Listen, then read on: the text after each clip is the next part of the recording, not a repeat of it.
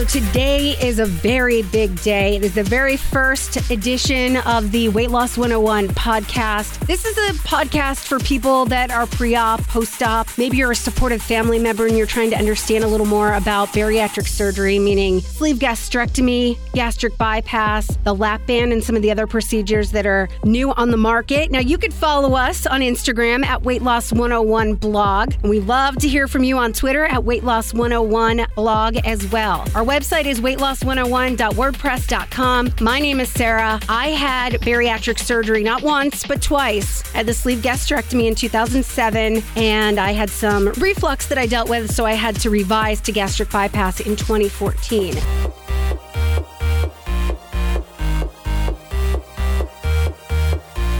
I have an expert in with me today for our very first podcast. One of the biggest things after you start losing weight after surgery is going shopping. You've got this new body, and sometimes it could be a challenge. I can tell you from experience that prepare to cry in the dressing room, but not the way you cried when you were 350 pounds. You're going to cry those tears of joy when you slide up those regular size 16 Old Navy jeans and you're not in the plus size section anymore. So that's my first tip for you. I've got Heather Furr in with me. Heather is a fashion expert. She's also worked at many different clothing retail places and helped dress people and help them pick out clothes that work best for their body. Hey, Heather, thanks for joining us today. Hi. So my favorite type of customer was always the weight loss customer, the person who had just shed a bunch of pounds simply because they were so excited to, start their new journey as who they were now. And just to hear the stories that made your whole day as someone who worked in retail to be able to help them feel good about themselves again. And it could be a bit overwhelming after you lose that weight and you walk into a store that maybe you really didn't shop in. And then you walk in and it's like a deer in headlights. All these different jeans, skinny jeans, high-waisted jeans, crop jeans, ankle jeans, Ponte pants. Like, yeah.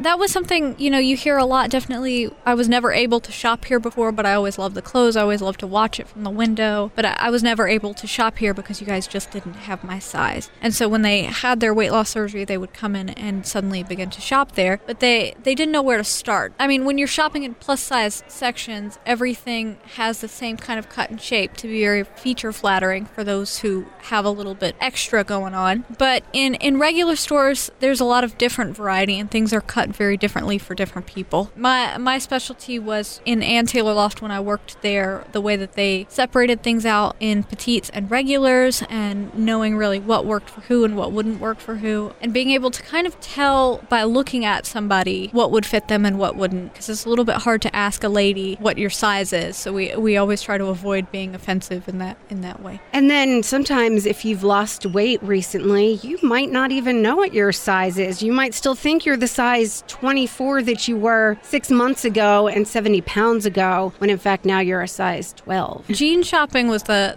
definitely the hardest thing for these ladies to understand, that you are a size 12, you're not an 18, you're not a 32 anymore. You can wear those and they don't look bad. I think there's the hurdle in your mind to get over what you looked like before and what you look like now. Oh, yeah. Because you have that image of what you looked like as that larger size trying to fit into the smaller clothes, but you don't necessarily look like that anymore. Yeah, your brain actually needs time to catch up and process that in the mirror. That's what I look like. That 350-pound person I was so used to all those years, that person is gone now. And jeans... Oh, jeans are so frustrating. You go into one store and you might be one size, but you go into another store and you might be two sizes larger. One store that frustrates me, although I love to shop there, H&M. Even their biggest size jeans do not fit me. Well, H&M you have to understand, retailers are geared toward different age demographics. H&M is always going to be skewed towards a younger demographic, and they might have that demographic being shorter legs, or especially if they're young adult to teens, it's going to be a shorter person with a less defined bosom and a less defined lower portion of the body. Okay. Yeah, no hips. Region. So things are going to be cut different in those types of stores. Also, not everything is going to work for your body shape. And you have to be a little patient and kind of relearn what works on your body. They say 10 pounds is said to equal a pant size, but that doesn't always apply because everyone loses weight differently. You might lose all your weight in your stomach, but then you still have these thighs that are a little more ample people. So maybe you aren't down a full size, even though you've dropped 10 pounds. Even if you've dropped 20 pounds, you might not be down that one size. I guess there's not really a scientific formula for sizing. And it's a lot of guesswork, and you definitely cannot be afraid of the dressing room if you're going in after you've had any type of body change. This is, weight gain, weight loss, pregnancy, all that sort of stuff. Like anytime there's body change, you should not be afraid to go into the dressing room and try on 10 different things, because it changes your perception of yourself. It changes the way that color schemes and patterns look on you. It changes everything from top to bottom. So the first question I got from @KVSG on Instagram, I posted on our Instagram @Weight Loss 101 blog that we were going to be talking about shopping after weight loss surgery. And if y'all had any questions or comments, to definitely shout us out, and we try to get to your question today. And @KVSG wants to know, why are sizes so different? She can go to Old Navy and she's one size, but then she's another size in another store. Is it what you were talking about earlier, where different retailers target different age demographics? That's part of it. And then also, we have to remember that these numbers, these sizes, 2, 4, 6, 8, all of them, they're all made up. They were made up by retailers a long time ago to make women less anxious when shopping, to make them feel better. Because if you actually took your waist measurement, it might be a 2-digit number, even for somebody who's a size 2.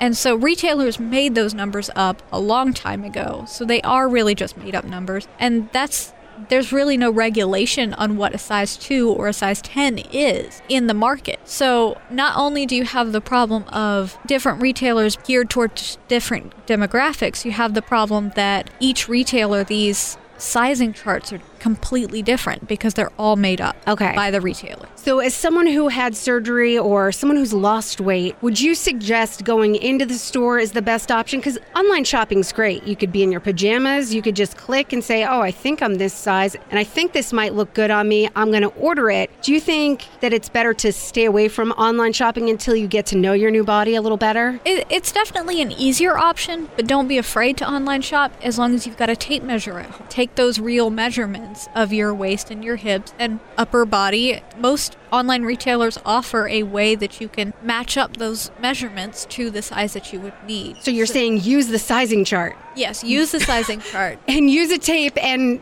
get actual numbers. Don't put down some, assume like you did with your driver's license on your weight. Exactly. I'm still afraid to online shop, and I kind of have an idea of where I fall sizing-wise. Another question, we talk about these non-scale victories in the weight loss community, which is, it's not necessarily the pounds lost, but it's something physical, like finally you could wear those tall boots that you couldn't wear, or you could cross your legs, and that's a fabulous non-scale victory. But one thing that's a bit frustrating after you've lost weight, maybe you've put a lot of money into shopping at Lane Bryant and Torrid, and those stores are not cheap. So you've invested a lot of money in these clothes. Here they are all in your closet, but now they're starting to get bigger. Do you have any tips for our weight loss ladies on how you can make clothes? I mean, they're not falling off you, but they're starting to get baggy. How could you get a little more life out of those? Pinterest is going to be your best friend. Aha. Number one. Pants, there's not a whole lot you can do with jeans and slacks and stuff like that unless you want to get they are the stretchy things that you would wear if you were pregnant, but you would use them for the opposite result, to hold the pants together. But it might also create a baggy effect on the pants themselves. So I would stay away from trying to do this with pants, but definitely with tops, you could cinch them in the waist with a belt. You can also do a cut and tie on the side if it's a plain t-shirt type thing and kind of even transform the t-shirt into a upscale look. There's a lot of different things you can do with long t-shirts and tunic tops, sweaters.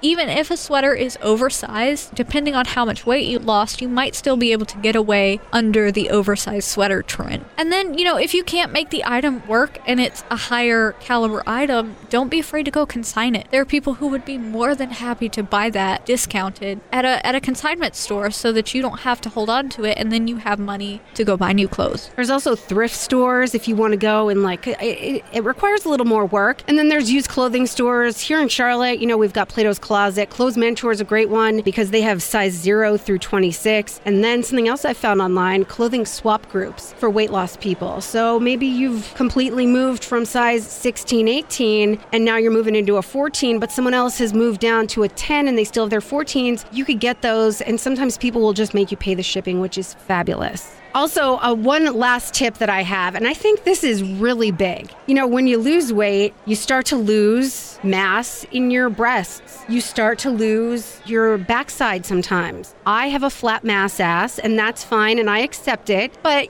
if you're wearing your bra that you wore when you were 20 pounds heavier or 40 pounds heavier, that's not going to give you a great look. Yes, definitely having the right undergarments for things to give you that better shape and that fit better. Because if you've got, you know, bra cups that are sort of hanging off and the fabric is going in them, that's not going to make you feel the most confident that you could feel. I am a firm believer in layering. Something I get, and it's at JCPenney. They're like $11.99. They're the Worthington cami. They're like this seamless material, and they come in all different colors, and they really work great. Put underneath a sweater just to kind of smooth everything out, because I'm not comfortable with people seeing the ripples that I have still in my belly. One of the best tips is to get, like you said, a longer camisole. Make sure, you know, you can tuck it into your pants to create that sort of smooth undershirt, seamless body to bottom fit. And then you can also go with higher waisted pants and get that same effect. Most celebrities that you're going to see on the red carpet, when they are walking, they are all wearing Spanx. They all have shapewear on. The thinnest celebrity still has flaws. They're still sucking it in to look the thinnest they can with that shapewear. Well, and it's really hard to wear those tight hugging clothes and not have a bump or two.